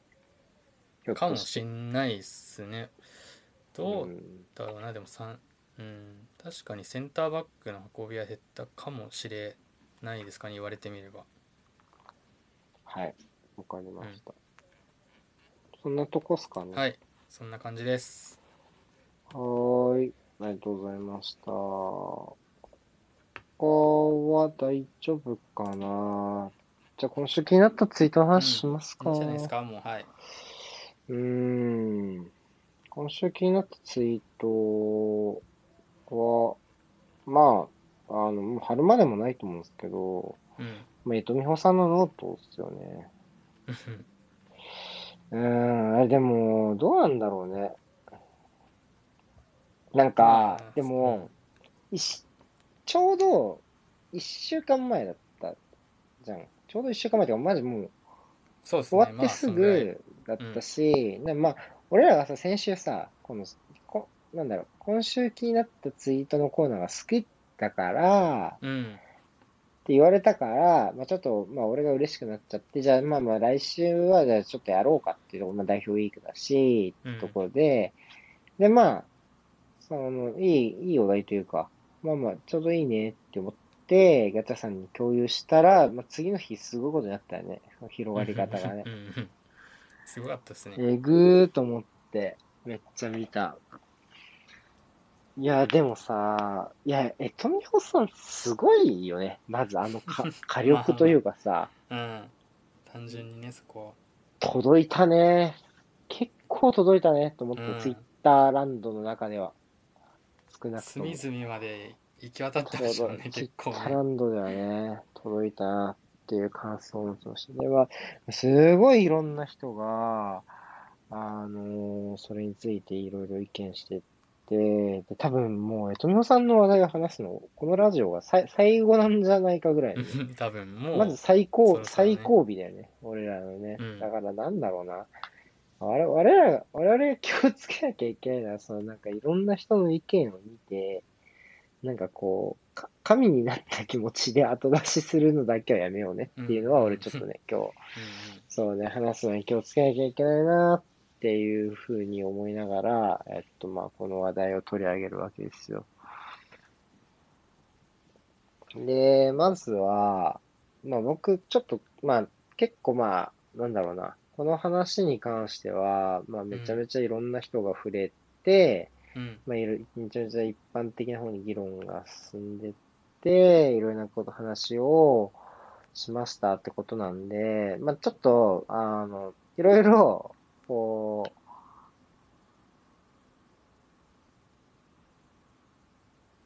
ううん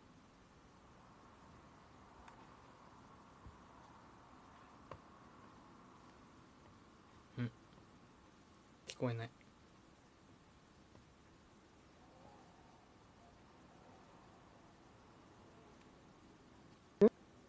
ごめんごめん。今聞こえるようになったわ。失礼しました。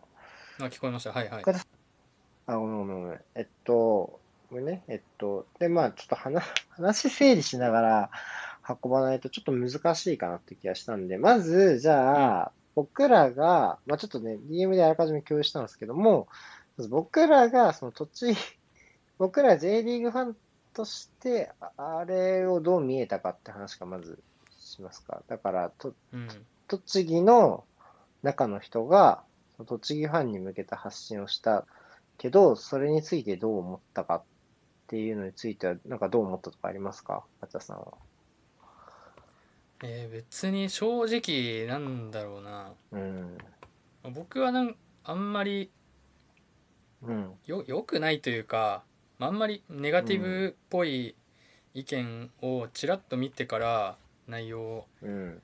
見たんですけど、まあうんべ別に別にそんなになんか思思わなかったというかそのネガティブに、まあ、うんうん率直率直に言えばなんうんでなるほどね。うん、まあなんかそのいやっぱ細かいところでちょっと「うん?」みたいなのはまあ多少はありましたけど、まあなんかトータルで見た時に別にすごいなんかい嫌な嫌な感じは別にしなかったかなっていうのは思います。うん。なるほどね。うんなんか、まあ俺も、俺もというか、結構、栃木札幌じゃない、まあ結構、江戸美穂さん案件って何でもそうだけど、うんうんまず栃木札幌じゃないところから吹き上がるじゃん、こういう話って。はいはいはい。で、まあ、一応、体としては、栃木札幌から来ている質問に答えますよって話だったから、うん。まあ、そういうパッケージに包んでる以上は、まあ、ある程度その、なんだろう、クラブとそのサポーターの中、クラブの中の人とサポーターの中のやりとりっていうふうに捉えれば、うん。まあ、例えば気にするのはまず栃木市のサポータうんーな感じがするので、そうですね。うん。そこでまあ、まず俺らが吹き上がるのは、まあ、ちょっと順番としてもうちょいあ後というか、うん。そこで一般的な議論まで広げて、いろんな話をこう行き交わせるのは、まあ全然悪いことじゃないと思いますけど、それはでも後だよねっていうのは若干あったはあっうん。うん。たかな、俺もっていうのはありましたね。で、もう一個聞きたい。で、で、で、で、でもちょっと思ったのは、やっぱり、どうなんだろうね。なんか、その、文中にやっぱ引っかかる表現があったみたいなところは、まあ、言った言ったじゃない、今、ガチャさんもね。でもそれってまあ、じゃあ、なんだろうな。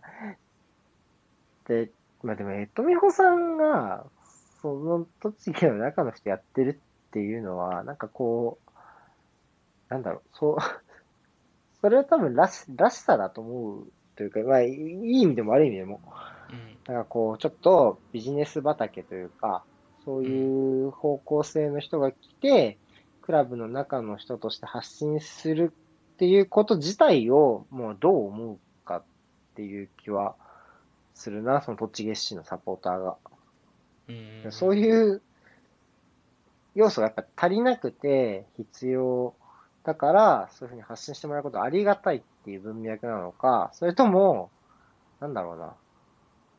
まあ別に来てもらって足りない知識を埋めてもらう分にはいいけど、表立って発信する役をあなたがやる必要はないですよっていうふうに思われてるのか、それはちょっとわかんない。っていうかもう、栃木市のサポの意見は俺には、あの、あの、一人のフォロワーさんしかね、からうん。来なかったから、全然わかんないんだけど、栃木の、あの、サポーターの、の意見って、だからまあそこはわかんないし、そもそも、なんか、そんなの届いてないよ、栃木のサポーターに、江戸美穂さんっていう存在自体が、みたいな、要は SNS やってないサポーターもいるからっていうふうな、うん言ってる人もだ誰かしないけどいて、まあそれだったら、まあ、まあそれはそれでまあも問題って言ったらあれだけどさ、それはそれで切ない感じもするけど、なんかね、だって普通に届いてないわけだから、その、うんうんゆうとよさんが書いたことが、それはなんかまた書いた意義がどうかなっていうところはあるのかなっていう。なんか俺らにばっか届いてもしょうがない気がするので、この記事が。うんうん。っ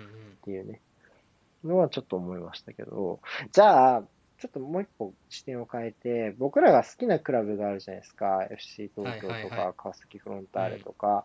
でこのクラブにおいて、まあ、えとみほさんというか、もう今回じゃあ同じようなノートの内容が、クラブの関係者から出たとしたらどう思うかっていうのはちょっと聞きたいなと思って。うんうんどうですかね ?FC 東京だったら。もうちょっとこうんう一歩踏み込んで当事者、当事者目線ですよね。そこは。まあなかなか難しいですけどうん。なんまあこうなんだろうなあなんかああそうなんだみたいなの内容も結構僕も、なんだ該該当者ではないけどまあ感じるみたいなうん、ところもあったんでなん、うん。部分的にかいつまんでっていう感じだったら、まあ、別にそんなに嫌な気はしないかなっていうのと、まあ、あと内部的にやっぱなんだろうそれを訴えた方がうん。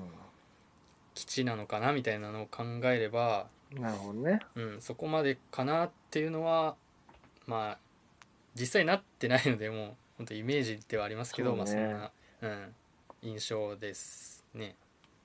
と東京と、まあ当然栃木 SC は規模が違うじゃない、うんクラブとしての。そうですね。そこに関しては、その、要は、もう、なんか、栃木のような、やっぱち小さいクラブだから、やっぱそういうとこは、やっぱ気にかけていかないよきゃいけないけど、でもなんかそういう東京みたいなクラブが、そういうこと。でも東京だって苦しいじゃないそれは当然、なかなかお客さん満杯で入れられないし、それは別に人件費とか規模を維持しようと思ったら、東京にだとはいえ東京で苦しいし、まあ海外で見ればもっと苦しいクラブ、うん。うんもっと裕福なのに苦しんでるって言ってるクラブももちろんたくさんいるわけで、だから、そこの規模感は関係ない印象として、その東京と栃木の規模感の違いみたいなとこ。規模感の違い。うーん。うん。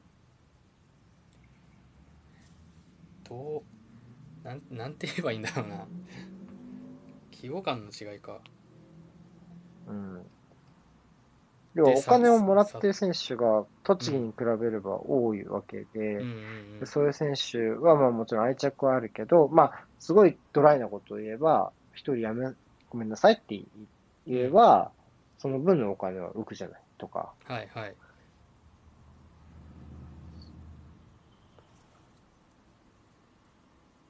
とかもちろん、うんだからその、なんだろう。使ってるじゃない？その分、東京って規模が大きい分。うん使ってますうんうんっていう、うん。でも栃木とかは、まあ、もう切り詰めて切り詰めて、そもそも人件費とかの絶対的な額も少なくて、みたいなところもあったりするけど、そこは特にこう、引っかからないっていうか、例えばアーセナルとかは、要はそういう従業員を解雇したりとかして、まあ一応、まあどこまで本当かわかんないけど、その補強資金をとかね、まああったりはするけど、そういうところとかをしてるのになんかそういう細かいって言ったらあれだけど、サポーターに協力を要請するんか、そういうこともせずに、みたいなとこは全然ない。ああそういうことか。うん。そうそうそうそう。どううーん。難しい話だないや、これ難しいんだよ、この話。うどの視点で見るかによってさ。あ、コンティニューコーナーありがとうございます。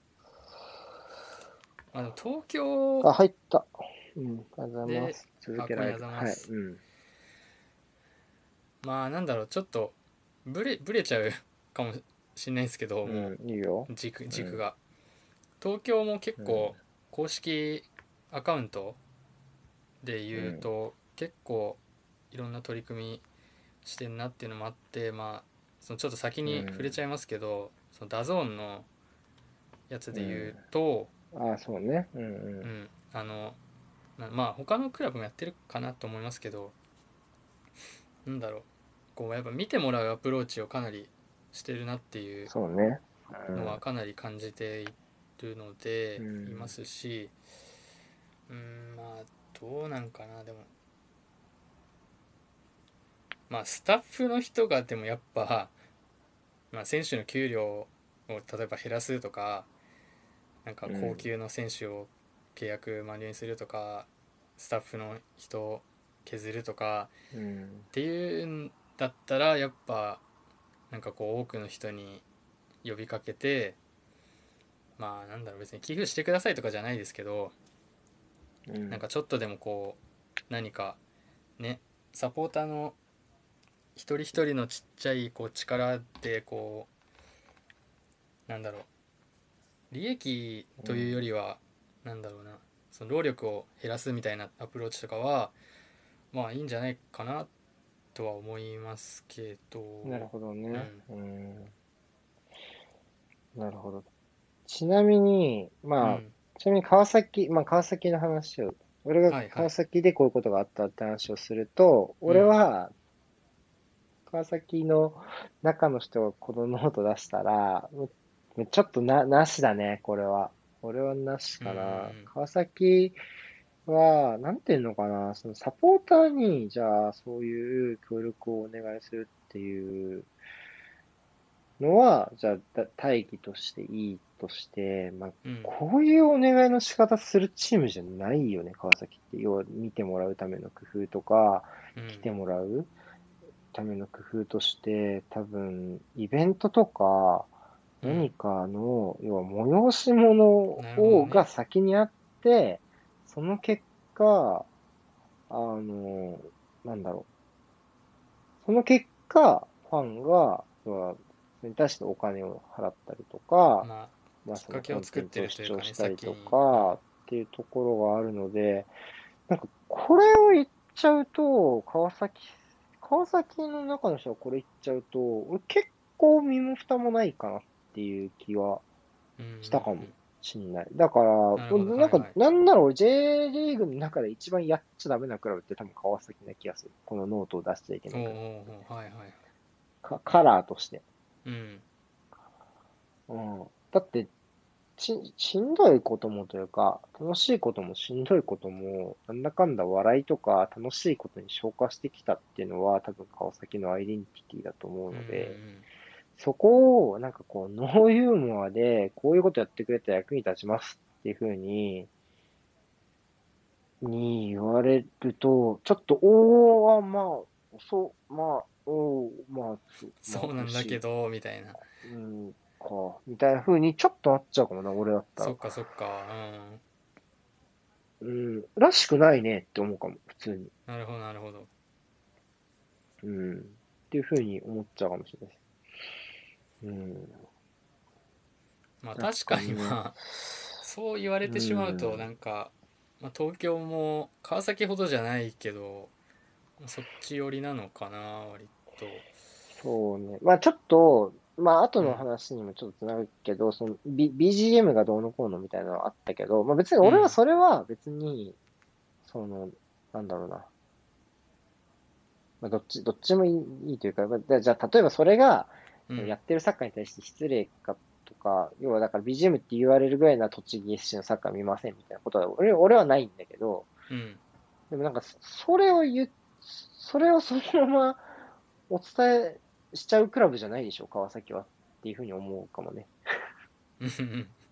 割とそうん。そこのなんだろう一個の単語は強く受け止めるって感感じですか？あの BGM みたいな。いや、まあ、その BGM は別にいいんだけど、要は、見たらお金が入るってすごい身も蓋もないっていうかさ、うん。なんていうのかな、あれあれは、要は BGM って言ったことが俺は問題っていうよりは、うん多分、まあ、なんとなく暗黙の話で、みん、みんながみんな結構、なんか、し知ってたじゃん。その、なんとなく、要は DAZN 見れば見るほど、どうやら入るらしいっていうのって、うん別にえとみほさんが言おうが言わないが、なんとなく知ってたじゃん。話多分それをクラブのの中の人が言ったっていう、言ってお願いしたっていう点が多分新しいんだと思うんだよね。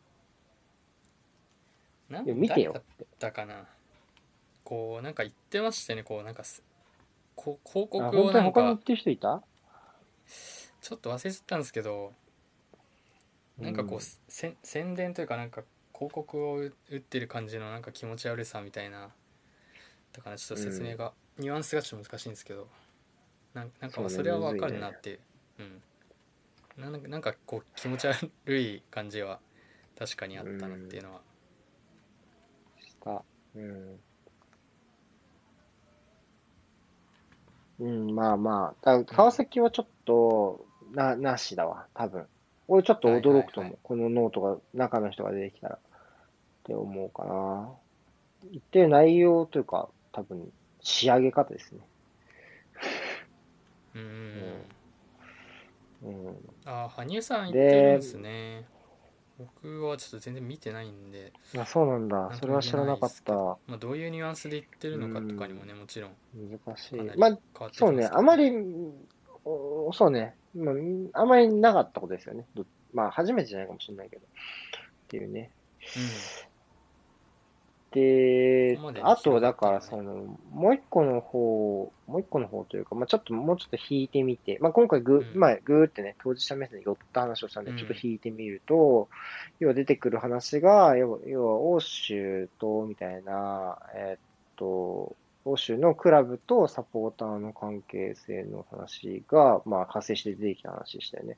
まあちょっとね、そっちの話も若干その意見を言ってる人も結構飛ばしたなっていう気はする。なんか結構遠いところに飛ばしたな話をっていうような気は若干しないでもない。いや、江戸美穂さんがこの話はクラブのあり方を解いてる話ではないのはないので、っていう気は若干しますが、まあまあでも、要はサポートしてねっていうふうにお願いするっていうのが、要は日本的なコミュニそのサッカークラブとしてのあり方らしくて、ヨヨーロッパの方で言うと、やっぱクラブが地域と共共共生というか、地域を苦しい時期に支えるっていうのが、まあ、スタンダードでみたいな話ではあるのかなっていうところから多分この話は出てきてるんだと思うけど、例えばうん。だからプレミアで言うと、えー要はリバプールとかトッテナムとかが、そのなんだか、なんだっけ、一時帰給のための、えーっと保証制度みたいなのを使おうとしたら、サポーターと OB からもう反発食らって撤回する羽目になりましたよとか、そういう話がまずベースにあったりとか、はあるけど、どうだろうね。なんかこう、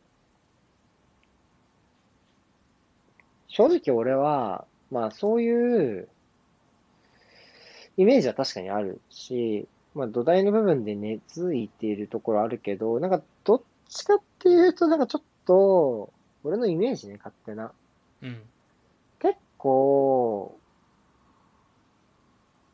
巨額のお金が動いてるってところでは、全然まだまだ、なんていうの、汚いというか、結構、私利私欲というか、まあビジビジネスモデルを維持する、規模を維持するのを優先する動きの方がどっちかっていうと主流で、クラブで見たらね。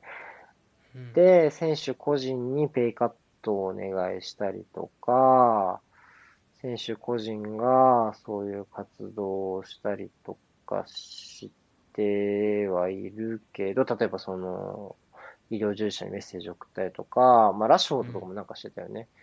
そういう、個人で言うと活動目立ったけど、まあ、クラブとしてもね、チェルシーが例えばホテルを貸し出したりとか、もちろんそういうことはやってるけど、うーん、なんかこう、じゃあ、本当に J, J が、もう、そういうことを一切やってないかっていうと、別に、J リーグが、まあ、その、人々をさ、のクラブもそういうことをやってる例っていうのは全然ないわけじゃない気がするので、もちろんヨーロッパと比べると、その、き規模っていうとあれだけど、まあ、その社会的なね、立ち位置の部分は全然違うと思うし、俺もどっちかというと、ヨーロッパみたいな、そういうイングランドみたいな、えっと、なんだろうな、難しいけど、そうそういう地域のアイコンであり、地域が苦しい時真っ先に支えるようなサッカークラブが、また日本でもたくさんできればいいかなっていう気がするけど、うん。まあでも、やっぱ正直お金はやっぱりなかなかね、規模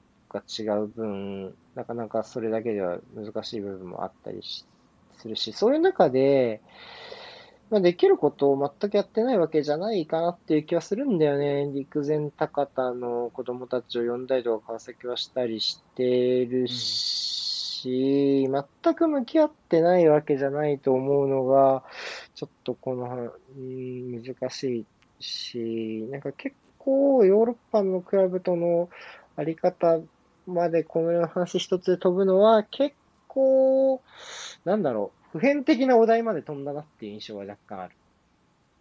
うんうんうん。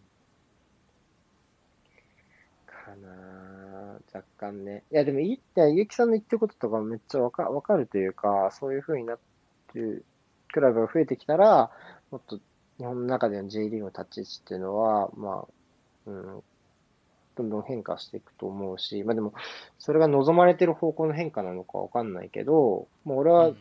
プレミアリーグ大好きだから、そういう風になってほしいなって思うからね、俺はね、俺はね、うん。思うけど、まあまあ、うん。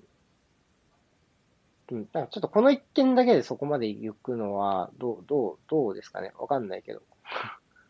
うん。若干、若干飛んだかなっていう気はしないでもないかな。はいはいはいそうね、例に出す話は極端すぎるっていうのはね、めっちゃあると思う。それは多分、この話で話題になったツイートを言ってる人は、大体例に出す話がめっちゃ極端だったから、なんか、そっちはそっちだなっていうふうになんか思ったりしちゃう。なんかちょっと刺さりきらないような話は、俺、俺は結構多く見かけたなっていう気がする。例に出す話。が、のチョイスが良くなかったなっていうツイートを俺も結構見かけましたね。うん。それはね、めっちゃわかる。でも、そうねう、んだから、難しいね。難しいんだけど、でもちょっと最後にも、最後にというか、もうもう一個だけ言っときたいのは、うんその B- BGM 関連の話ね、 DAZN はい BGM はいって言っちゃった問題の話なんだけど、なんかそこはなんかこう、まあどういう意図があったのか推し量るのは難しいけど、えとみほさんが。うん難しいけど、うん。なんかさ、例えば、アーセナルが、まあ俺アーセナルファンでもあるから、アーセナルが、えっと、よく大量にスタッフと、えースカウトを解雇して刷新して、えー要は雇用を減らして、このタイミングで。まあうんその、もともとね、あの、改革したかったっていうのはあるかもしれないけど、やっぱこのタイミングで減らすっていうのは、やっぱりそういう、目にさらされるわけよ。その、社会的な責任って求められるからね。この、うん。このタイミングで雇用を切るたクラブっていうふうにいうレッテルするのはやっぱ避けられないわけで、そういう中で、まあトーマス・パーティーっていう高いお金がかかる選手を取ってきたわけじゃん。うん。そういうのお金を元手にかはわかんないけど、要は、そういう風な資金の捻出の仕方をしてっていうのが、まず、あって、でもそれって、誰、誰が悪いのって言ったら、アーセナルが悪いものだと思うんだよね。悪者がいるとしたら。要は、うんうんそういう雇用の調節の仕方をして、そういうお金を捻出して、一人の高い給料、高い野球の選手を取ってきたっていうのは、もう完全にアーセナルが悪いじゃん。それは。あ、その悪い、うん悪者を作り出すとしたらね。はいはいはいで、この話を振り返ってみてみると、じゃあ、江戸美穂さんが BGM 代わりにして見てねってじゃあ言って、で、それを BGM 代わりに見るのって、例えばサポーターじゃん。うん実際に行動に移すのって。俺ね、俺ね、超細かいことかもしれないけど、俺それが超ずるいと思うの。俺は。ずるいその、なんていうの？実際に指を動かすのはサポーターじゃん。うんで、ここれは俺トニーのおっさんさんが言ってること、ツイートがめっちゃ分かって、俺ね、それを言っちゃうなら、江戸美穂さんが悪者になるべきだと思うわけ。私のし、私、卑怯と言われてもいいの。私が言言ってるんだから。見てうんっていうとこまで振り切るべきだと思う。むしろ。それを言うなら。はいはいはいでもこれって、BGM っていうふうに言ってるだけで別にさ、軽い気持ちで、そんな何も考えてないよ、みたいなさ、なんだろう。うん一任してるじゃん、別に、み見る側に。うんなんていうのかな。難しいけど、もしお時間がある方はみたいな。で、それのやり方って一見、なんだろう。強制してないようにも見えるけど、うんってことは悪いことをやるのは見る側なんだよ。はいそれを、要は何回も見てもないのに、じゃあそういう見方をするっていう、やり方をするっていうのは、うんサポーターの側がそのトリガーを引いてるんだよね。それが俺はちょっともやる。なるほど。はいはい。かな。うん。でクラブの中の人の発信でそういう赤裸々に踏み込んだ話をして、クラブに貢献してほしいって話をするなら、俺は今苦しい時期だからって言って、クラブの中の人が悪者になるのが、俺はその方がしっくりきて、そこが一、ちょっと俺は、ちょっとずるいかなと思ったよ、富穂さんは。うんちょっとね。うん、あれもなんんだろうもともとしてくださいじゃなくてそう、うん、そうそうそうしてく。れたらありがたいというかそのそそういう何をしてればいいですかっていう人へのアンサーだからなんかこうそうややこしくしてだるというか私は何も強制してないのよって言ったら逃げられるじゃん。それがずるいのよ。それも含めてずるいのよ。俺が言ってるのは。うんそれが強制してないじゃん、だからいいじゃんっていうふうに捉える人もいると思うんだけど、多分。うんうんうんでも俺からすると、赤裸々に話してることが評価されるんだったら、そこも言えよって思っちゃう。本音でしょ、それ。うんうん見ろっていう気持ち。そこだけトリガーをこっちに渡して遠くに行っちゃうのは、それはなしでしょって俺は思っちゃうんうんう。うん。いうふうに思いました。で、その、そこは、まああんまり話した人いなかったかな。その要は BGM っていうところの教教授というか、いや、見る側に関しての、あの、なんだろうな。えっと、そういうものとして扱っちゃうのかみたいな試合を。っていう意見を見たけど、そっちの、そういう、任せて、任せちゃうずるさっていうのは、トニーのおっさんさんの意見見て、あ、なるほどね、これは、か、俺がもやってたのは、っていうふうに思ったんで、めっちゃ、めっちゃ共感しました、そこ。うんうんうんうん。なんかこうしでもしれっと入ってる感みたいなうんそう、そう。なんか BGM 云々の話は、わかんない。どうなんだろうね。俺はさ、なんだろう、そういう意味で、サッカー、そのチームが持つサッカーを、が、どんな価値を持ってるかっていうのは自分の目しか信じないから、別に江戸美穂さんがそういう方が見ていいなと思ったらいいなって思うし、そういう意味で江戸美穂さんのそこの部分を全然信用してないので、僕自身が。だから、なんだろう。俺、俺に関してはそういう言い方しようがしまいが正直刺さってこないけど、まあでも、そう言われて怒る現場の人がいるのは、まあそりゃそうだよねっていう気もするし、難しい。そう。だから、トメさんがこういうこと言う方が、俺には刺さる。う んトメさんのが、エトミオさんより、サッカーに関してやっぱり全然さ、やっぱり、すなんかこう、あ、そうなんだっていうふうな気持ちにさせてくれるじゃない？うんやっぱりそれを、今までのね、あの、いろいろあるから。だからさ、うん。まあ、うん上の人が何と言うと現場が頑張ってれば見たいサッカー見たいし、そこはまあ、自分で判断しなきゃいけないところだなっていう気はするかな。なんかそ、なんかちょっと、そう、それよりもずるいが先にちょっと俺は。なるほどねそういう偉いやつ嫌いなんだよね、俺会社とかでも。うんなんかさ、ななんか、なんでそんなトリガーだけ俺に引かせようとすんのみたいな。なんでそんなみたいな。うんふうに思っちゃうから、なんかそういうことがあった瞬間、こう、心がスーって閉ざされてるんだよね。はいはいはいこれ誰か共感した人いるかな？全然共感されないかもしんないね、俺の今日の話で。まあいいんだけど、共感しなくたってね、俺の意見だし。そのい今の今のやつですか？ずる、ずるいっていう感情。いやでもななんか分かりますけどねいい言いたいことはうんうん。なんかそれがうん、なんかこう、あ、そっちの畑から来た人なんだなっていう感じがすごいする。ちょっとね。うん。でもさすがでした。さすがで、さすがでございました。ね本当に。あの、火力、火力がさすがでございましたって言ってる気がする。まあでもやっぱあれはね単純にすごいですよね。あそこまでやっぱ広広げたもん勝ちというかね。ねみたいなところもあれ、どこまで天然でやってんだろうね、マジで。うん。もう全部計算してんのかな、